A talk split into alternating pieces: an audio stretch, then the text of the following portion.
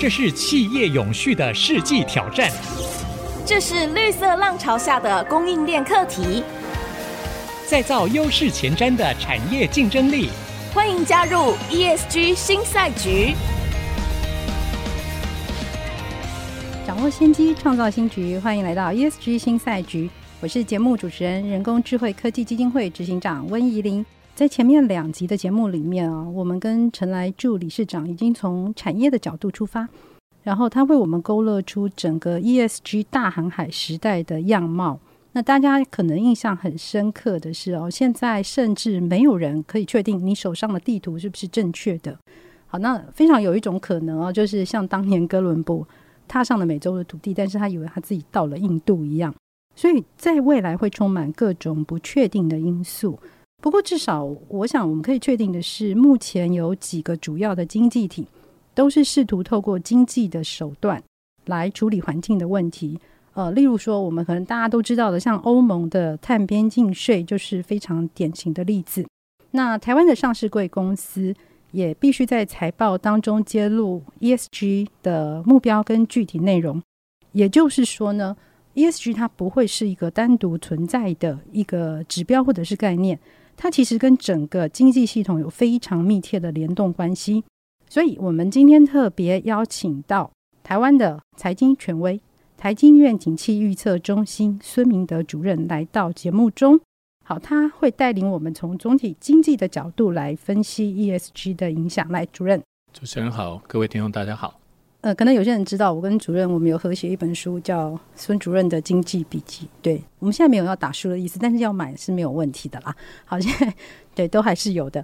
好，那但是我想，我们先从经济的问题开始来谈起哦。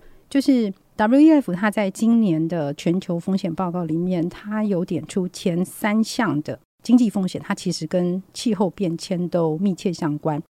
好，那在二零二一年，国际清算银行。那他就定义气候变迁是绿天鹅哦，会是冲击全球经济稳定的一个重要风险。所以我想要先请问的一件事情，对台湾产业界来说，就是我们从风险的角度来看，二零二二年呢，全球经济的走向里面有哪一些风险是特别值得关注的？好，我先讲一个跟我们 ESG 可能有关系的，因为今年大家都知道，俄国跟乌克兰发生战争，那这两个都是小麦的生产国。但是除了俄乌战争影响小麦的生产以外，其实还有跟气候有关的影响的因素，比如说中国、美国、印度这三个都是小麦生产大国，刚好从去年到今年不约而同都遇到了旱灾、水灾的影响，所以呢，去年中国大陆的小麦产量不如以往。今年的印度小麦的产量看起来也不妙，所以印度前一阵子小麦还限制出口。当你俄乌中印美五个国家，你的小麦生产全部都有问题的时候，全世界的粮荒，这个荒目前还不需要用那个减少的那个荒，你用心慌的荒啊，粮荒来解释。慌乱的荒，对，慌乱的荒。现在全世界感觉起来粮食就非常的慌乱。当你粮食价格大涨，粮食供给减少，粮食价格大涨，你看到我们现在进口的那个食品。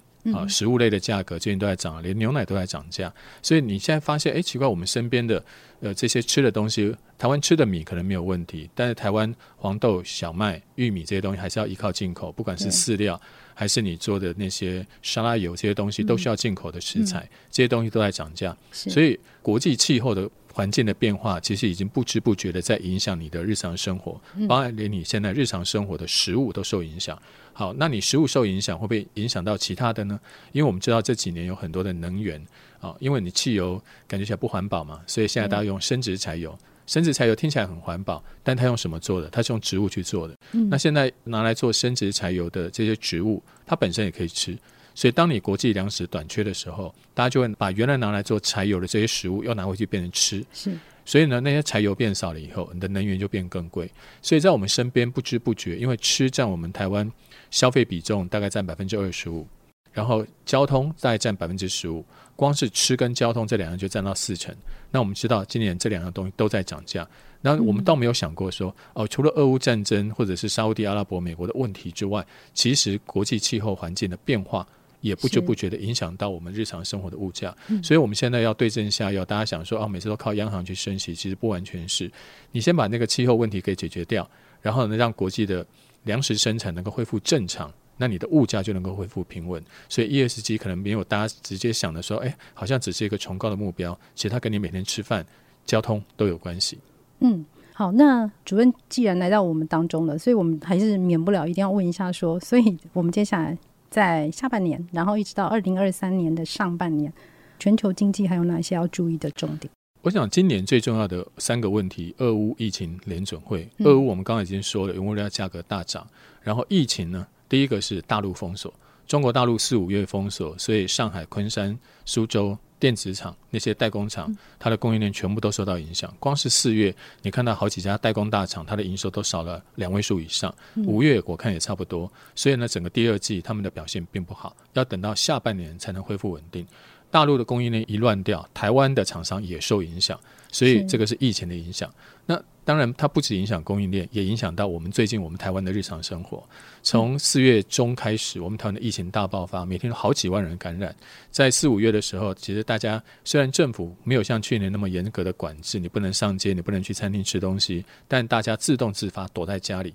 你看嘛，每一天都确诊个六万人、八万人，那八万人本来就待在家里，然后每天再加八万人。所以你一个礼拜就，嗯，八七五十六，有好几十万人因为疫情被关在家里面。然后呢，每一天可能有一些人解禁，但有新的人确诊。所以当这些五十万人、八十万人被关在家里，不能出去上街消费、购物、观光的时候，我们台湾的内需也受影响。所以这是第二个影响经济的变数，是疫情。第三个是联准会，联准会去年还感觉不到整个物价在涨，但从今年。开始，它整个的物价开始，美国的物价已经涨到百分之八。欧洲这两天公布的数据也是涨到百分之八。一般来说，你的物价超过百分之二，就像人的体温超过三十七度，就叫发烧。这两个都是百分之八，超过了原来温度的四倍，所以两个都是高烧不退。嗯、那美国当然用了强力的猛药，所以从三月、五月、六月分别升息了一码、两码、三码，一码是多少？零点二五帕。所以呢，它总共一二三三次升起来。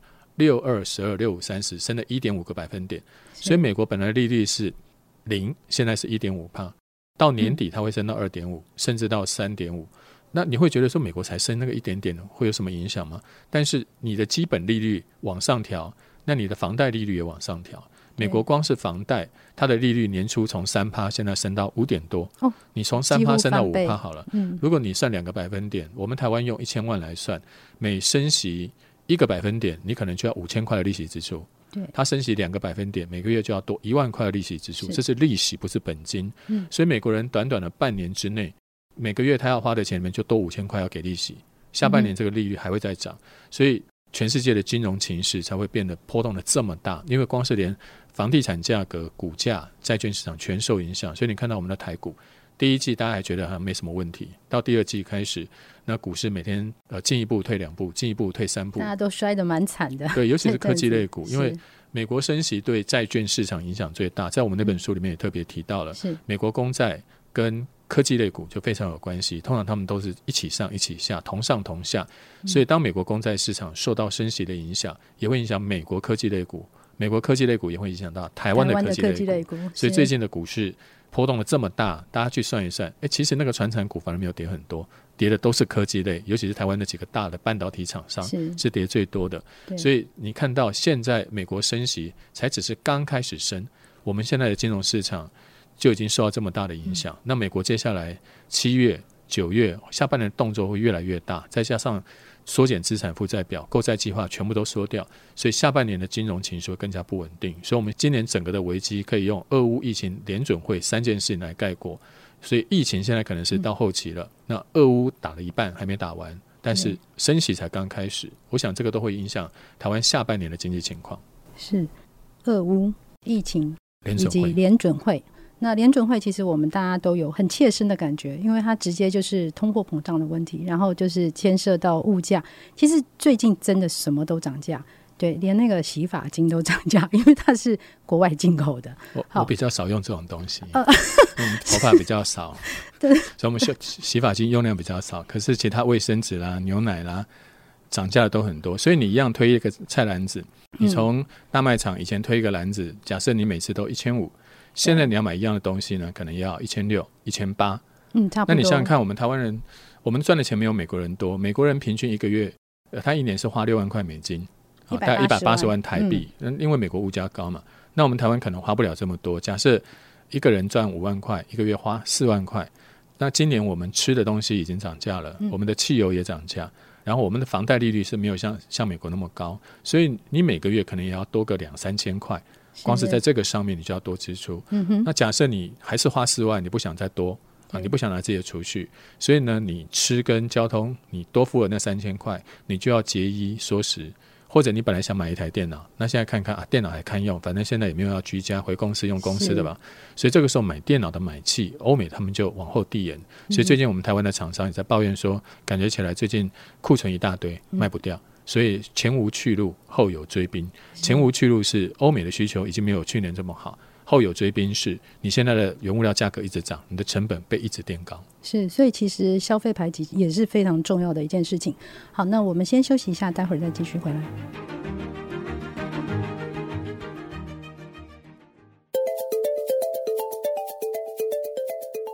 欢迎回到 ESG 新赛局，在我们现场的来宾是台经院紧急预测中心孙明德孙主任。呃，我们刚刚听到了很多那个关于。美国联准会还有疫情，好，就是接下来对于经济的三大影响因素。但是我觉得有一个很重要要提，也是我们一般比较少留意到的，就是俄乌战争。那我想，俄乌啊，大概是二零二二年最让大家跌破眼镜的事情。我记得那个时候主任还换了新眼镜，对，因为你有说是因为跌破了，对，就跌破了，大家都猜他不会开战，结果他哎，他竟然真的开战了。好，那我想这应该是在我们经济学上面很典型的一个黑天鹅嘛。那现在又说气候变迁的议题啊，是绿天鹅，所以二零二二年呢，当黑天鹅遇到绿天鹅的时候，主任觉得会产生哪一些影响？这次俄乌战争，除了大家现在已经看到的经济影响，比如说欧洲他们要买能源啊，现在变得很贵，所以欧洲一年的 GDP 大概十五兆欧元。那现在光是这次因为能源价格上涨，多花的钱就一千五百亿欧元，一千五百亿欧元就是刚刚十五兆的百分之一，所以 GDP 就掉了一个百分点。另外还有欧洲现在跟俄国之间贸易互相制裁，这个也会少零点六。另外还有很多难民，乌克兰难民逃到欧洲去，要花钱照顾他们，这个是零点四。所以光是这些 GDP 就掉两个百分点，这个是经济的影响。但除了经济的影响，对我们刚刚讲的 ESG 环境的影响是什么？过去这些年，欧洲其实是节能减碳的领先者，他带领大家节能减碳，还告诉你我们要收碳税、碳费，所以国内的很多厂商都非常的紧张。欧洲要这样收了，那以后各国都会跟。就没有想到呢，欧洲这几年的步伐走得太快。你看到他们这几年把原来的煤炭发电厂，像英国、像德国，都把煤炭发电厂给废了，然后呢，就弄了很多绿能，不管是风能、太阳能。然后风能跟太阳能又跟天气很有关系，又回到这个气候暖化的问题。因为气候异常，所以呢，该要风没风。像我们台湾，有时候你。你想要风的时候呢，夏天哇热的要命，一点风都没有，嗯、那个风机也不会动。什么时候有风呢？台风天你很有风，可是这个时候呢，你又发不了电，也储不了电。那欧洲在去年也发生这样的情形，它没有风，既然没有风，就不会把云吹走，所以呢，你太阳也照不下来，所以太阳能跟风能在去年都出现短缺的情况。那当你太阳能跟风能短缺的时候，你就要找一些其他的，因为你把原来的煤炭给废掉了，所以这个时候过渡性。又比较算节能减碳的化石能源就是天然气，嗯，所以这几年欧洲像，所以天然气其实不算真正的绿能，对不对？对，大家很容易，它只是它的排碳量比煤炭要少一些，嗯，石油要少一些，但是它还是比原来绿能要多很多。它就不是绿能？它不是绿能，它只是一个过渡性的，它算是排出二氧化碳比较少，相对比较相对比较少，就算是一个过渡性产品吧。